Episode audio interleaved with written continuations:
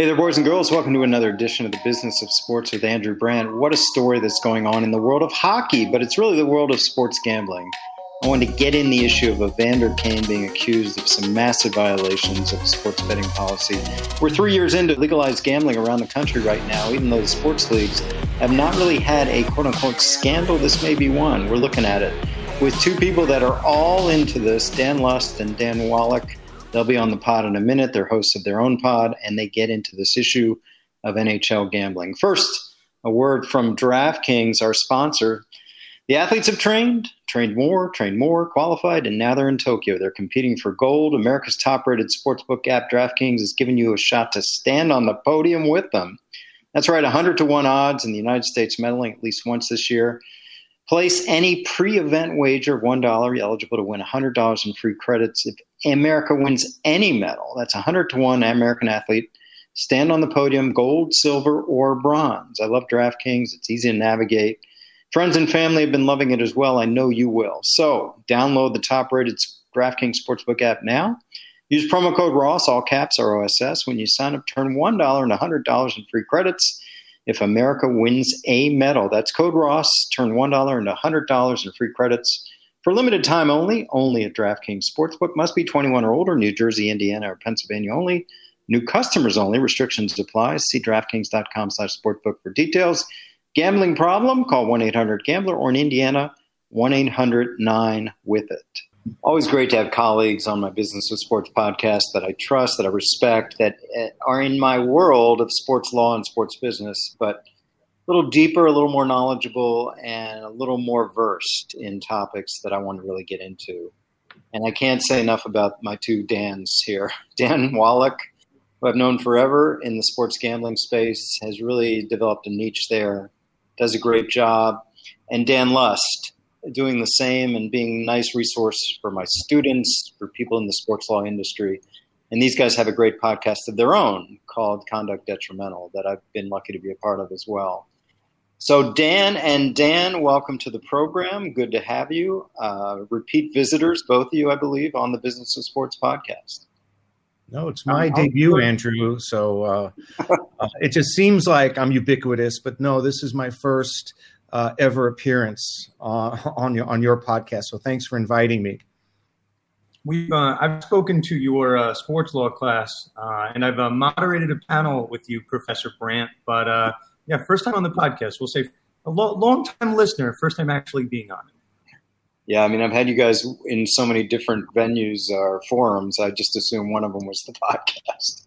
Um, okay, let's get into it. So I certainly follow the business of sports gambling, and I follow. I've talked often and tweeted often and talked on this podcast a lot about the new world we're in since May 14th, 2018, when the Supreme Court really opened the floodgates for state-sponsored gambling that we've seen sports betting around the country that Dan Wallach, you and I were following five years before it became legal. So here we are it, it's kind of amazing to me, guys. And before we even get into the actual Evander Kane story, are you surprised that this is really the first time in three years that we've sort of had this in team sports? And maybe there's something else I missed, where this allegation of whatever it is, fixed games, shaving points, shaving goals, that for the first time in three years since legalization, we're kind of seeing this. Uh, yeah, let me know what your thoughts are when when when you sort of think, oh wow, this has been around a long time, and we were all worried about integrity and all that, but this is kind of the first thing we've dealt with, right? Yeah, but players and gambling syndicates aren't stupid enough to do this in plain view through state licensed and state regulated sports books. Maybe Josh Shaw in the National Football League. Right. Remember, he was the player who went up to the betting window at Caesars and foolishly placed a bet on uh, you know on an NFL game unwittingly. He wasn't manipulating any of the games, and he was suspended. But the true uh, insiders, those that are attempting to manipulate. Uh, you know, sporting events or take advantage of situations uh, based on their insider knowledge. They're not betting on DraftKings or any, any state licensed sports book where there's report where there are reporting obligations and there are lists of prohibited bettors. I mean, something like that would be flagged in you know like in two seconds, or at least it should. So this is a problem that predate or, or or a possibility that predates PASPA, and will post date PASPA as long as there are offshore sports books and websites and bookies where business can be conducted in secret. And that's that's the reality of the situation. So I think just to, to add, right, you know, this isn't necessarily a new allegation in sports. You know, Tim Donaghy comes to mind, 2007, right, the Boston College point shaving scandal way back when. You want to go even further back, you go to Pete Rose, and then you go all the way back to the Chicago Black Sox, almost like 100 years ago.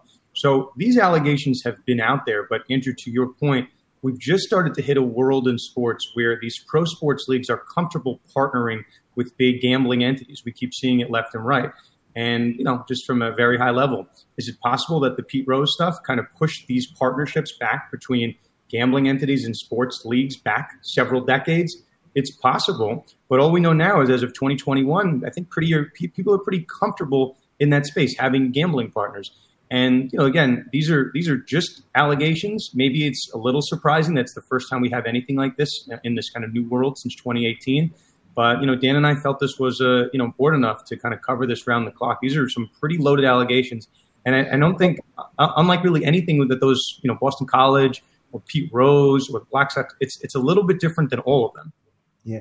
It won't be the first. It won't be the last. This is really the unseemly side of, of sports betting. So much of the focus in the state by state legalization of sports gambling has been on the economic upside, the tax revenues that would be generated for states, uh, the partnerships that would be generated uh, between uh, bookmaking companies and sports leagues, uh, operator revenues, keeping tax rates low enough to be able to compete with the illegal market.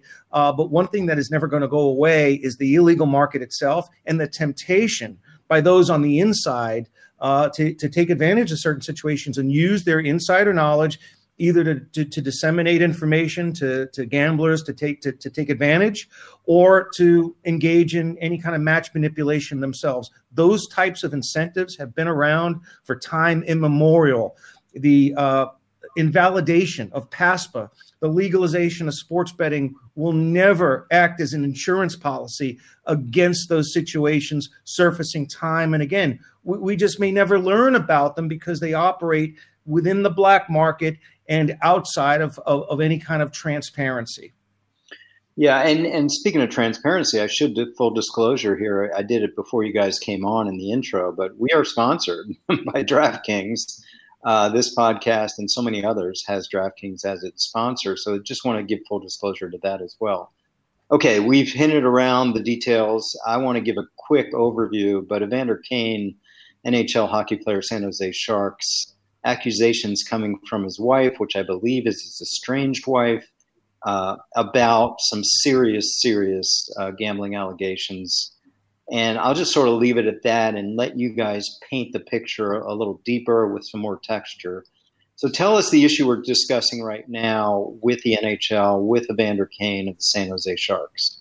Yeah, Dan, well, I think um, this is this is probably why it's a good a good topic, and I'm sure why you had us on. Dan Wallach, my fellow Dan, is the hockey and he's the betting guy. But uh, Dan Lust over here, we'll say I'm kind of the Instagram guy. I saw this story early on on Saturday uh, in this A period Kane underscore account, unverified account, a couple hundred followers, starts posting some pretty blasphemous things, right? Um, and we'll we'll get into it, but you know, just maybe a lesson in sports media, sports business. If it's an unverified account, wait, wait for somebody out there to to show that this account is legitimate. So I kind of stood by on the sidelines. I waited until the NHL PR account said we are launching a full investigation into these allegations. So now, what exactly are the allegations? Now, just kind of like a, a funny, uh, I don't know, just a new new age thing, right? These are Instagram posts and Instagram stories. That's that's where these allegations are coming from. Anna Kane, to her you know point, is saying that Evander Kane controls the press. So I'm going to put this news out here in, in, the way that I know best on, on Instagram. So the allegations are, are really of two different uh, classes. There's the allegations on the one hand about sports betting. Now, um, Andrew, this I guess is kind of an interesting part. I was getting notifications of these posts as they were coming out. So I would screenshot them. Some of them ended up being deleted and rephrased and revised. Mm. Um, and then some would be left up and you know for for indefinitely. So I was getting notifications on the one hand of, of like, hey, um, there's an allegation that Evander Kane threw games, that he lost games on purpose, and then that was deleted. And then what was put up as one that he bet on his own games. You tagged the at NHL account, you asked Gary Bettman, the commissioner, to look into it. So that's kind of step one. Uh, you know, there's also kind of, I guess, in that realm, there's a uh, casino gambling for dummies book that she posted. You know that he's having some involvement with, with the casinos that Dan can speak to. And then the other part's kind of the messier allegations on the family side. And Dan and I mentioned this on our show. Do I want to talk about a messy divorce? You know, maybe a, a mistress or uh, allegations that he's abandoned his kids? Not really, but we know that the NHL's investigation is going to look at the totality of these posts, and they're going to say, what motivation would she have to lie, right? If the question at some point in a court of law, Andrew, is actual malice, right? If she's making these things up, the fact that she's going through it, you know, maybe, you know, Evander Kane refers to her as his soon to be ex wife, seemingly looming divorce proceedings. This is all relevant. So, Evander Kane, you know, the allegation is that, um, you know, he's abandoned his kids, that he's uh, having some affair with some other woman. These are all part and parcel of the Instagram post, the stories. Um, so that's really what's out there. And Evander Kane, I'm, I'm sure we'll get into it, felt the need to respond to the allegations separately with statement one about the gambling and statement two about the family allegation. So loaded, and there's really certainly two elements to this. But um, yeah, it's these are allegations that we just haven't seen like this before. Yeah, well, I'd like to, you know, uh, I guess add to that and uh, point out some late breaking news. I was just checking Anna Kane's Instagram account, and uh, the materials that she had posted over the weekend have been deleted from her bio uh, and are, are, no longer visible because uh, one of the things that stood out to me is when you think about uh, their acrimonious divorce case, her entitlement to you know alimony and and and and, you know marital property you know you know distribution everything basically rides on his future earning potential he has one asset that is that really can provide a, a, meaningful life, child support, which is his annual salary. He's he's in the midst uh, in the middle of a seven year contract that compensates him at, at, at a at a rate of seven million dollars a year.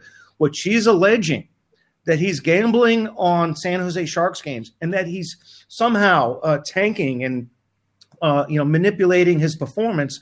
If those allegations are true, he will be banished from the National Hockey League. You cannot gamble on your own games. You cannot gamble on any NHL games. This is not a one year suspension material or six months or 20 games. This is lifetime banishment. And were that to happen, uh, the remaining earnings on his contract would dissipate, and she would be the one that bears the consequences of not having a sufficient pot of assets to distribute to the wife and to pay child support. And I know if I was her attorney, I would be instructing her stop what you're doing, stop it right now. And uh, now on day three, her Instagram account, unless of course I'm a technological you know idiot and I, I can't figure out where they are on Instagram, but what, was visible earlier today is now no longer visible. And it's also notable that these are just allegations, Andrew. They're in the midst of a very, um, um, I use the word acrimonious, but if you've read the emails, uh, the email from Evander Kane to his wife, he is a he is not treating her very well and this might be her way of evening the score, lashing out, getting even with him. But while she has attached documents such as emails and, and promotional correspondence from from tribal casinos in California, all of which are perfectly legal, she has not attached any documentation, any receipts, any phone records, any indicia of gambling on sports. Whereas in, in some of her other emails, she has been very quick to attach correspondence from Evander Kane or literature from California casinos. So I think at this juncture, in the absence of any any additional proof, we're not anywhere near the substantial evidence standard that the National Hockey League would require in order to discipline him for off ice conduct. Don't we have? Don't let me just follow up, Dan L. Don't we have more than a potential estranged, unhappy, angry wife because there's some gambling debt issues in the past. There's records in casinos. This does not seem totally out of the blue because of what we have in the past. So, so give us a little background before this blow this blew out of out of proportion on Saturday morning. So yeah, that's that's where I think this is why the story has some meat, right? It's not just Joe Schmo is being accused of throwing games.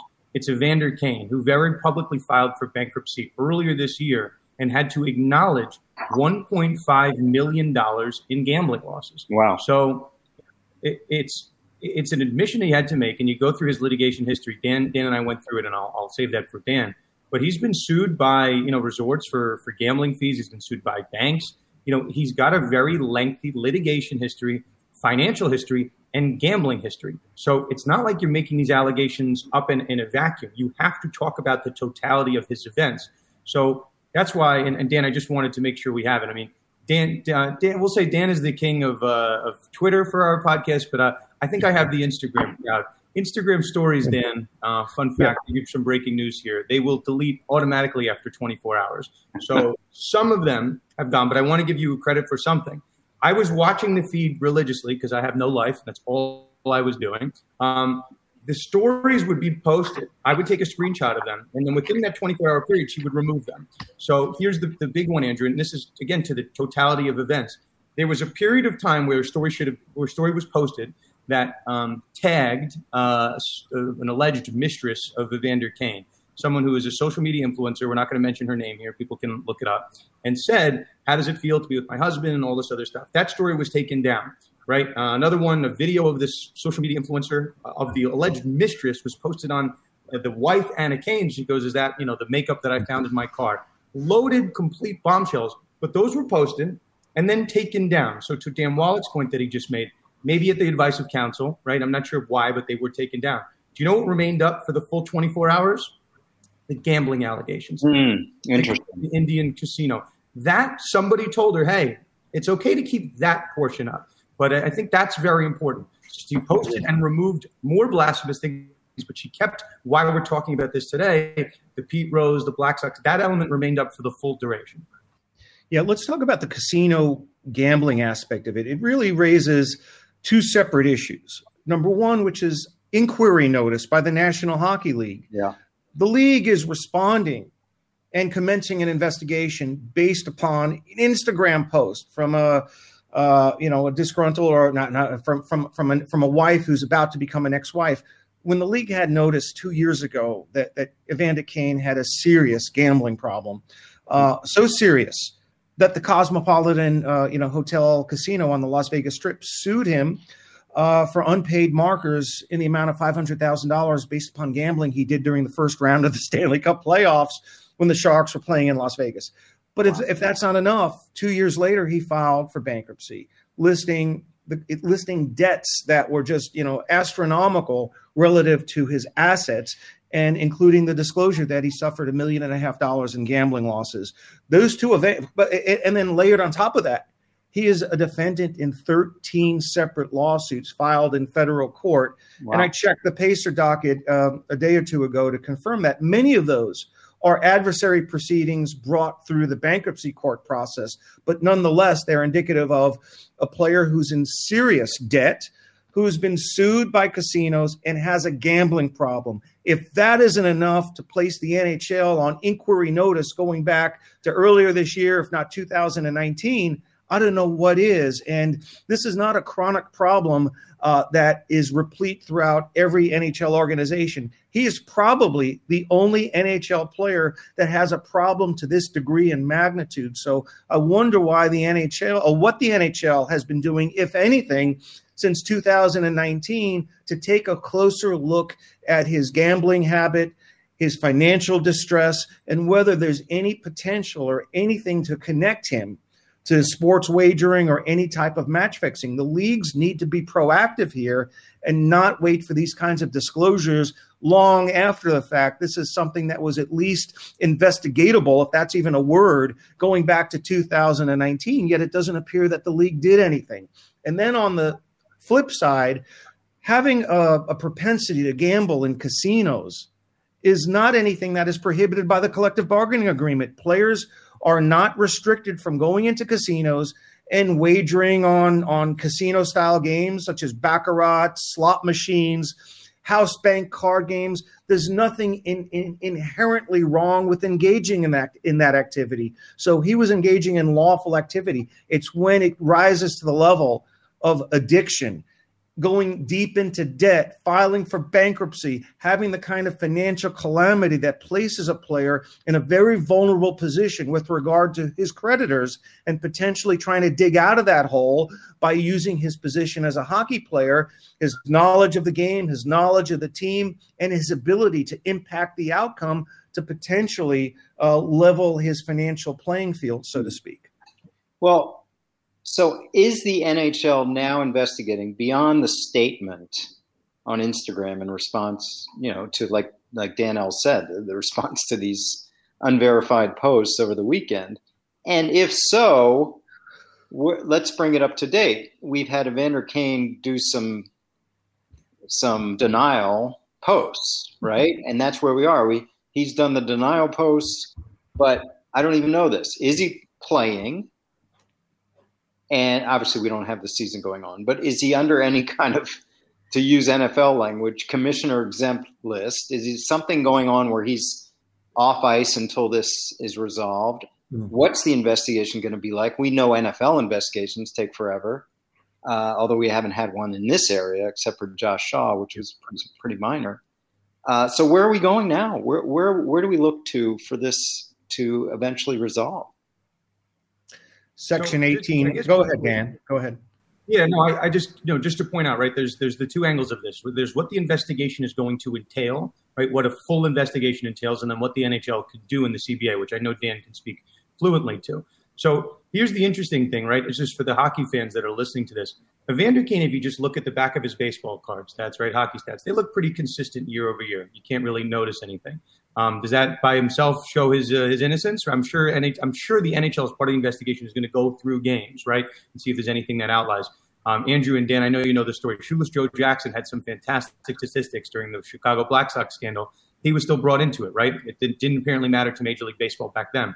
Now, if you look at the San Jose Sharks, their team performance is why, again, there might be a little more smoke to this than there otherwise would be. It's not like the San Jose Sharks just rose the Stanley Cup, right? Then the allegations would make no sense. The San Jose Sharks have, are coming off of two relatively poor seasons.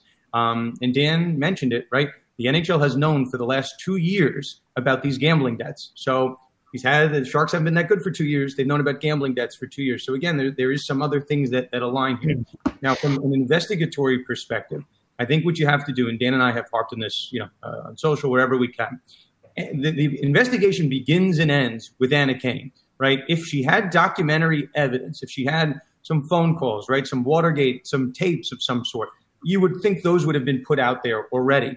Now, if Anna Kane, uh, if some lawyer has chirped in her ear and said, "Hey, you probably should stop speaking," right, because this seven million dollar contract a year that Evander Kane's getting paid, that's the gravy train, right? You're about to go into divorce proceedings. That's the most you know valuable part of this estate maybe you should stop saying these allegations because that might you might lose that seven million annual salary for your kids, for your house, for whatever else. So Anna Kane's the one that brought it up. We have not seen anything else. So, you know, while she is ready, as, as the kids say, while she's ready to spill the tea, I think the NHL has got to be going to speaking with her immediately. Obviously, there's other people to speak to. You could try, try to do a financial accounting, a forensic accounting of that $1.5 million in gambling losses and trying to tie that to specific casinos, specific events, specific dates, like I'm sure like the bankruptcy trustee is, is trying to do. But to Dan's point, the NHL has known about this for two years, and we don't have any indication that they did that accounting to add yourself up to 1.5. So if you cannot do that, if you cannot get to 1.5 from legitimate casino gambling debts, that's a big issue. And you know, the NHL, they'd love to put a bow on this at the end of the report. You know, just like the Mitchell report we saw once upon a time with Major League Baseball. Here, we did a full investigation and we found no evidence.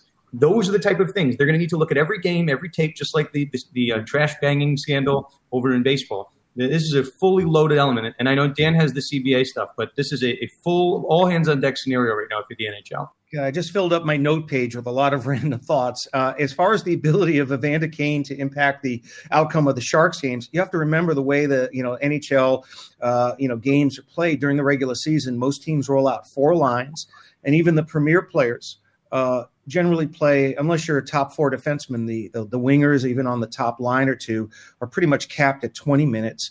Um, so I don't think one player has the ability that was to, my question. Yeah. To, to, to, to greatly impact the game like a goaltender does, or a, or a pitcher, relief pitcher, tennis player, uh, mixed martial artist. Uh, if he was doing anything to alter his performance, you certainly wouldn't know it from his Wikipedia page, which is replete with the kind of statistical performance uh, which puts him, you know, not in a Hall of Fame caliber, but among among the most uh, the, the, highest performing uh, power wingers and, and forwards in the game of hockey. His performance has not ebbed. Of course, you can you can spot you you can you can have moments where you alter your performance, but let's face it, the kind of action that would have to move the needle to throw a game, someone like Evander Kane would not be in the position by himself without a conspiracy of cohorts to be able to pull that off. Can he can he play back on his uh, opposing left winger, give the left winger a little bit more room, and, and and and let the guy come in and take a shot at the goalie? We're talking about highly speculative and not the most plausible scenario. But this is not only about match fixing; it could also involve inside information, knowledge about player injuries, not only on his team, but on the opposing team, deployment of personnel. But hockey is not the kind of uh, sport which generates the betting handle that the National Football League, NBA, and Major League Baseball generate, even in the illegal market. And this undoubtedly, if it occurred at all, uh, was offshore. If he was betting uh, the kind of money that would have to move the needle, um, or a syndicate was, this would be spotted. And, and the action, I'm not sure that uh, the offshore books would even take that action mm-hmm. on a on a on a consistent basis. So there are a lot of holes and a lot of unanswered questions. But one power that Commissioner Bettman does possess at the outset of the case is under the collective bargaining agreement, the uh, commissioner's discipline or disciplinary authority for off ice conduct has a lot of parallels to Commissioner Goodell's disciplinary powers under Article 46 of the NFL CBA. And just like Commissioner Goodell has the power to shelve a player on, on paid leave, so too does Commissioner Bettman have the power to levy an immediate interim suspension pending the outcome of the investigation. So even though we're two months away from the commencement of the regular season, this does not seem like the type of, of investigation that would take only a few weeks. It might take months to complete. And, uh, and, and, Commissioner Bettman does have the author- authority to suspend Evander Kane temporarily, even without a finding that he committed the conduct in question. But unlike the NFL CBA, in my opinion, which was so poorly negotiated, and Andrew, I know you're going to smile, but if you really want to see uh, the, the the difference in negotiating savvy. Uh, the, the, the finding or the standard of proof for off ice discipline under the uh, under the NHL CBA is substantial evidence and not unreasonable under the facts and circumstances.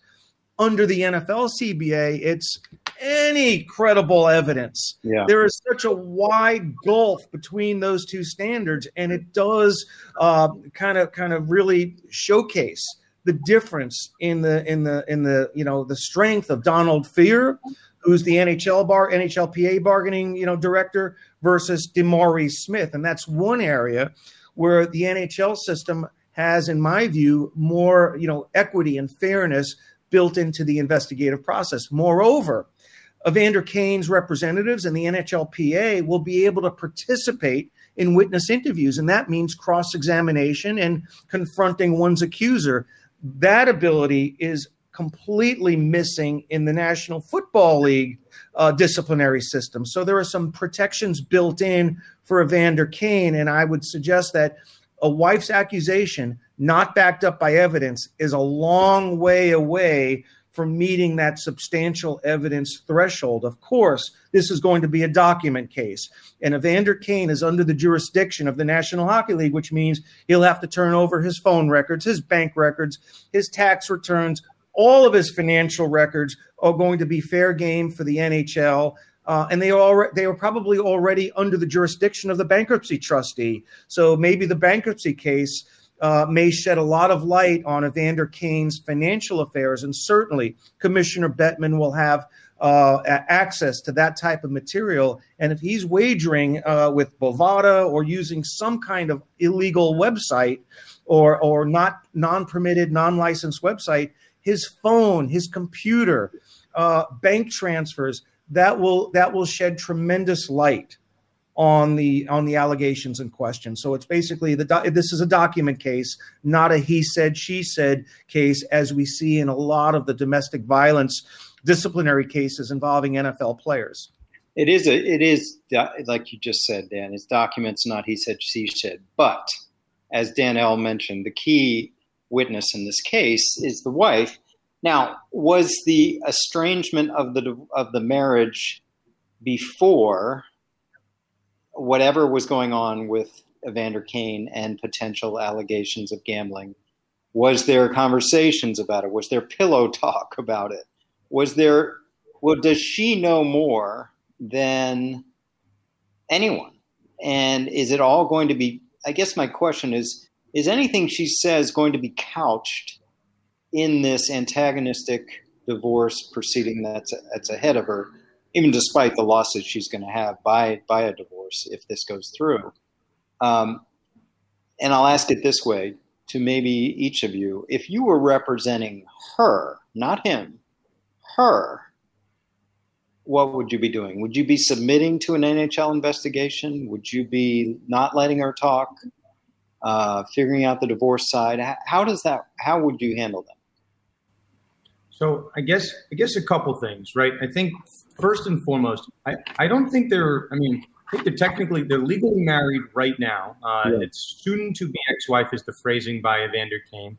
Um, if you read the email, which Dan and I, I think I think started this whole mess. So there's an email from uh, Evander Kane at 11:23 that was posted to Instagram, uh, via apparently sent via Google, and was talking about, hey, can you leave the house? The realtor needs to show it. Can you leave my keys in the car? So there seemingly is some you know unwinding of assets going on behind the scenes. So it seems to be right some type of uh, legal mechanism at, at work here. You think now if you were if you were her attorney, to Dan Wallach's point, there must. I mean, again, this is just us looking from afar.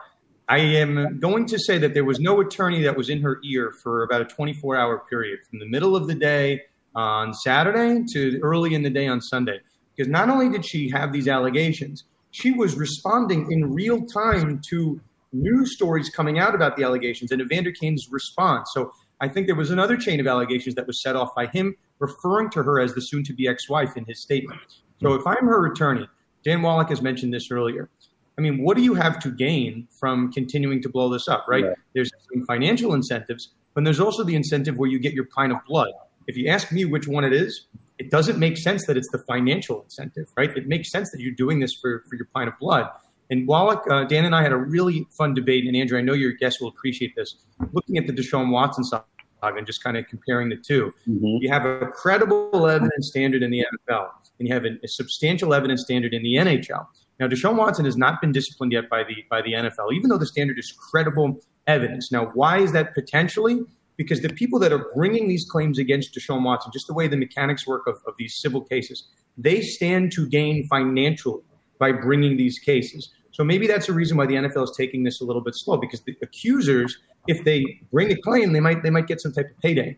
The exact opposite is true for this Evander Kane situation. Mm. By, by bringing these allegations, Anna Kane actually stands to lose financially because the value of the estate, the value, the value of the marital assets will sink. So I, I actually think it makes her a more credible witness. And I know Dan and I might disagree in it a little bit, but she loses financially by bringing these up. She loses financially by leaving these on Instagram for the full 24 hours and by deleting the other one. So to me, I, if I'm advising her, I'd say to bring to take it down. But if, if you're just, uh, you know, we have clients, Andrew, you know, my firm that want their pint of blood. They don't care about the money. And uh, yeah. if I'm advising her for the pint of blood purposes, l- let it fly, right? Spill the tea. Yeah, well, I mean, this is. Let me just say, to me, what makes her uh, we you, we talked about this. What makes her allegations credible is the litigation history that Dan talked about. To me, like, and we can all talk about he said, she said, an estranged wife, and full and getting back the mistress or whatever it may be. But there's a history here of gambling debts. So to me, that's what makes it credible, not the whole personal side of it. Dan? You know, it, it, it's a quantum leap to go from playing the slot machines and roulette wheels and losing money at cards yeah. to fixing sporting events. That's that's like going from zero to 120. Uh, they are not. How about they are not one and the same, and you cannot infer the second from the first. It's worthy of inquiry, but it certainly does not bolster her credibility surrounding allegations that are, you know, uh, so far forward of lawful card playing. Right? She's throwing a lot of bombs out there about card counting, fixing sporting events, uh, but she has been v- unhesitant about posting uh, emails and, and letters from casinos. Uh, her allegations concerning match fixing while titillating are not backed or supported by one iota of evidence, such as a screenshot of a phone or or going onto his computer and, and taking a screenshot of his, you know, Bovada account. Nothing. So unless and until she comes forward with the type of information that matches some of the other information she's put out there on Instagram, which involve lawful casino gambling, I'm not ready to, um, you know, have an equivalence between lawful casino gambling and bad casino gambling, and gambling on your own team and manipulating your own performance. Those are in two. Th- th- those are light years away from each other, even if they're in the same general category. And, and, and I, I would like to say that she's treading on very dangerous territory here, in that the allegations that she's made and bombs that she's thrown concern criminal activity. So mm-hmm. she's got to be very careful not to leverage or be seen as leveraging uh, the use of, of, of, of, of threatening to expose criminal behavior to gain a financial benefit in her divorce case. That's that's against the law. You can't use uh, the threat of criminal prosecution for civil advantage. Uh, that will get a lawyer disbarred. And I am sure that her law, if she has a lawyer, he's been on the phone with her saying, "Stop what you're doing. It's counterproductive to your ultimate recovery, and could place you in a situation where you're a defendant in a libel case, and could potentially subject me and you to sanctions." But but devil's advocate Dan Wallach, you think she just got up in the morning and had a bad night, maybe some fighting with her husband or ex, whatever his his status is, and Did you, did you read that email? Decided telling her to, you know, leave the leave the house. She's he's not giving her any money. She's complaining that she has no money for formula, uh, no money to take care of the baby. Uh, this, this guy, Vander Hol- Vander Kane, I think we can all agree has not comported himself as Yeah. a gentleman, and he might be a little bit of a jerk, or at least a giant jerk.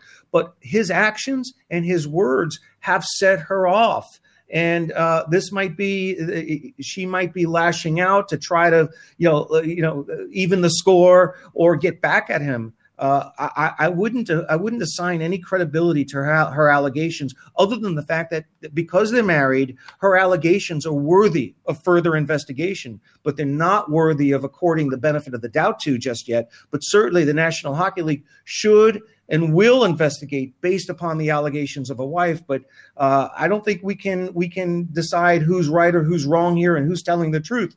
There's more that we don't know than what we do know. And and three or four Instagram screenshots or posts tell very little of the story of what's going on here. And I think we need to know a lot more before we decide whether her allegations have any credibility. okay. So I, Dan, Can I just just quickly? Um, you know, Dan, you mentioned you you can't threaten someone with allegations in order to gain an edge in litigation, right? That's that's just horrible. It's punish, punishable. But in the history of, I don't know, men cheating on women and, and husband and spouse breaking up, when you throw husband's clothes out the window or you key his car, that has nothing to do with litigation. So sometimes you just air the dirty laundry because you're upset. It doesn't have anything to do with litigation. That's why I'm talking about this pint of blood. If her goal here is just to muddy the waters and make her husband look bad, you could do it in a, in a ton of ways, right? Betting on games is one of them. It doesn't have to be for an edge in litigation. And just to kind of, you know, this, you and I have spoke, this doesn't help her divorce case. No. It actually hurts her divorce case. So there's no edge. And, and Dan, just to kind of come back, you know, we, we looked at the NHL CBA, and the only thing it really says explicitly in gambling it says gambling on any NHL game is prohibited. So this is not necessarily what, what's a, we'll say quote unquote illegal here. Is like, hey, he fixed games, he threw games. Last I checked, I've been to my my share of casinos in my life.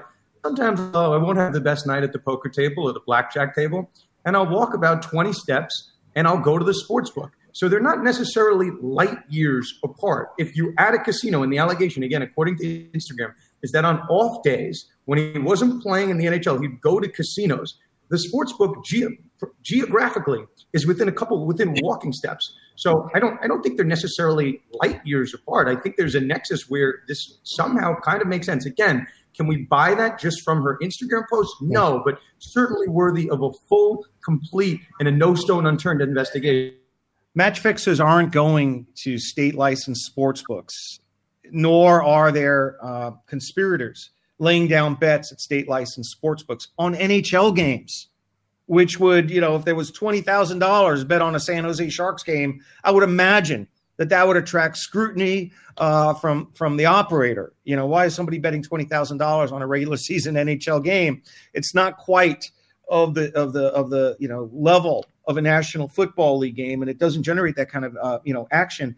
Now it goes, you know, Gary Bettman. You know, this this case and and and this saga, you know, may be a, a test of Gary Bettman's statement from I think it was about five or six years ago when he said the NHL doesn't have a serious gambling problem we don't have the kind of betting uh, on our games that the at the NBA or NFL has, and you, you know Bettman has been uh, dismissive of the notion that there would be any type of serious integrity problem in the association between the NHL and legalized sports wagering. He dismissed it. And I, I, think the league was one of it might have been the first league to do sports betting partnerships. Right. So this uh, saga, as it unfolds, uh, could be a challenge to that assertion. Uh, but this won't be. This is certainly not the first time that an athlete has ever been suspected of betting on his own games, and it will not be the last. The real question going forward is, what are we going to do about this? Right. How can this be policed? How can this be effectively uh, uncovered and discovered at the earliest possible time, so that so that it does not become uh, you know, three, four years after the fact that we learn about this, that the betting activity that takes place in real time can trigger red flags so that we can we can isolate and and and and look at this kind of betting activity uh, and maybe uh, deal with it in real time as opposed to years after the fact. Yeah, I mean, I think this is fascinating, and I want to sort of bring this into a landing here and maybe that's where we'll do this, as Dan W. just mentioned. Um, you know, Dan L mentioned the, the, the Black Sox scandal and mentioned Pete Rose and, and of course the Astros a couple years ago. Are we thinking this is going to be on those levels? I mean, are we thinking this is going to sort of die off? They'll patch up their marriage or they'll get divorced. We won't hear from this again. So I guess I'm asking as we close here with you guys, this fascinating conversation where is this going to go? And what's your prediction on timeline from now until the season or into the season, which is October, November? Dan L? So, yeah, I, I think, you know, you got to look at this practically. Um, you know, we're all lawyers. We know what the burden of proof is in the court of law. There's a separate court that we all are equally familiar with, the court of public opinion. Court of law, you know, this divorce is going to be handled behind closed doors. We're not going to hear that much about it. Now, um, I, I, you know, I posed the question uh, to friends and I posted on social media. I'm not sure what could be done to effectively instill the public confidence that nothing occurred here. So the, the one that comes to mind is the Tim Donaghy scandal over in the NBA with the ref that was uh, alleging. You know, I think it came out that he actually was uh, betting on the games and providing inside information. People still to this day, and I have people in my replies that are maybe have their tinfoil hats on but they're convinced that he was not a rogue actor. And just from the Tim Donaghy thing, they say, what about this game, right? What about the time when the, they ejected, uh, you know, the, the, free throws? And they're they're saying this. We don't know how far this thing goes. There was no way for the NBA to show that Tim Donaghy was a rogue actor, other than him them conducting an investigation, which the NHL is about to do, and concluding that he was a rogue actor. Now, I that's my prediction. I think the NHL is going to come out. They're going to do their due diligence, and they're going to come out and say there was no merit to these claims. Um, or which I don't think they're going to do. Evander Kane was was a rogue actor. Whatever they come out, either a there's no evidence, or b he's a rogue actor. It's not going to stop NHL fans from saying, "Hey, what about this game? What about that game? What about this?" If it's one guy, what's not to say that everything else is out there? So, court of court of law, I don't know, you know, you know, the Anna Kane's got to prove her allegations, right? I mean, there's no actual court that's that's going to be adjudicating this, but it's always on the accuser to to establish this. To Dan Wallach's point, I'm not sure she has the proof, but just by throwing the bomb out there, I don't know how Evander Kane's legal team cleans this up effectively. Yeah. Short of Anna Kane coming in and saying, I made this whole thing up, I'm not sure how you do it. I'm not sure how you clean this up and instill confidence back in, in all NHL games. I'm not sure how you do that. Well, again, it goes back uh, to my statement of uh, you know a few minutes earlier about the NHL not being at the level of the of the NBA, NFL, or Major League Baseball in terms of betting handle, and and and clearly any kind of uh, outsized bet on a San Jose Sharks regular season game or playoff game would would generate the kind of scrutiny. Uh, you know, may, most bookmakers probably wouldn't take that kind of action. So uh, I'm I'm I'm skeptical that uh, of the of the magnitude of these allegations. But even if they're true to a lower magnitude, this could be a real. And I'm going to steal a, an Andrew Brandt expression here. This is a this is this could be a real inflection point in the post PASPA era.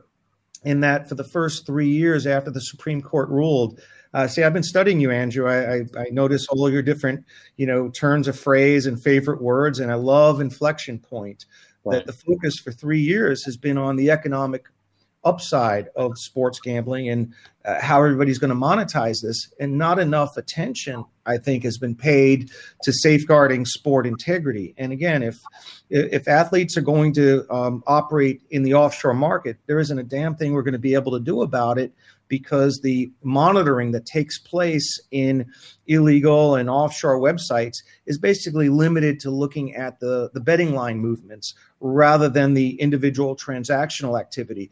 But as more and more betting takes place in legal and regulated markets, we have a chance to build a uh, an integrity platform here, which I think would be dependent and should emphasize uh, sharing of information, mandatory r- reporting of, of transactional data. I think the regulators the leagues, uh, the, the key stakeholders need to have access in real time to the wagering data on an anonymized basis that might be able to ferret out this kind of activity. So, you know, we can all debate what's the best system for having a nationalized integrity platform. Is it a federal regulatory scheme? Is it uh, a federal mandate that there be some type of, uh, uh you know, nationalized uh, portal where all this information is is warehoused and analyzed. Uh, but this is a conversation that states really need to be having in a meaningful way, rather than allowing uh, private industry lobbyists to write the rules for sports betting legalization. This is this has to be a major point of emphasis in state legislation and state regulation going forward. We we may not be able to catch the the offshore uh, you know, betting scheme and the offshore match fixing. But as more and more of it becomes online and legal and transparent, I think we need to, to, to take steps to create the type of reporting and information sharing structure that could at least provide the consuming public uh, some, you know, some appearance that there's real progress made in being able to analyze and understand who's betting on what to be able to alert the appropriate authorities when something is amiss or there's some unusual transaction. I know it might be aspirational, but I think to date, most of the state laws that have addressed integrity have done so in a very superficial way. And to steal one more Andrew Brandtism, there will be lawyers. or to steal, to steal a Gabe Feldman uh, expression. This is my favorite one of the last week. Uh, is there? A, I think it might be more appropriate to say when there won't be lawyers. that's right. and that's a, a, fitting end to a conversation with three lawyers. it's like we uh, scripted this out, Andrew. I know. It's all like we just wrote it out. This has been great, uh, and I'm going to have you guys back if and when we have a resolution on this. It's a fascinating point, and I hadn't even thought of it in my term, which Dan talked about, which is it is an inflection point and it's coming from hockey that, as we talked about, doesn't get the attention of the NBA or certainly the NFL, which I cover the most. But it's a big it's a big story that came out of an Instagram as Dan Lust is spending his Saturday morning watching this. Uh, I think it's fascinating. Uh, this has been great. Dan Lust, Dan Wallach, the host of Conduct Detrimental, another great podcast that you all should be listening to in addition to the business of sports. Thanks for being with me. And uh, you guys are great. I'll talk to you again soon. Thank you for having us on, Andrew. It was, it was definitely a lot of fun. Thanks, Andrew. Really hope you enjoyed that conversation with Dan and Dan. They're all in this issue of gambling in the NHL, the Evander Kane story, from what happened Saturday morning all the way to legalities and the NHL's uh, policy and building a case, much different than what we talk about in the NFL. Great podcast with Dan Lust and Dan Wallach. That'll do it for this week's edition of the Business of Sports. If you're not already, get my newsletter. Sign up at andrew-brandt.com. Comes out every Sunday morning for your inbox. You know me on Twitter at Andrew Brandt, Instagram Andrew Brandt2, Clubhouse ADB719, and I will be offering a webinar. The link is coming soon, but keep open Tuesday night, August 17th. I'm going to have a webinar as people go back to school about how to get into sports. Follow us uh, on Apple Podcast rankings and comments are appreciated. Thanks to my producer, Brian Neal, my musical producer, the music you hear under us from Sam Brandt. And we'll be back next week with another edition of the Business of Sports with Andrew Brandt.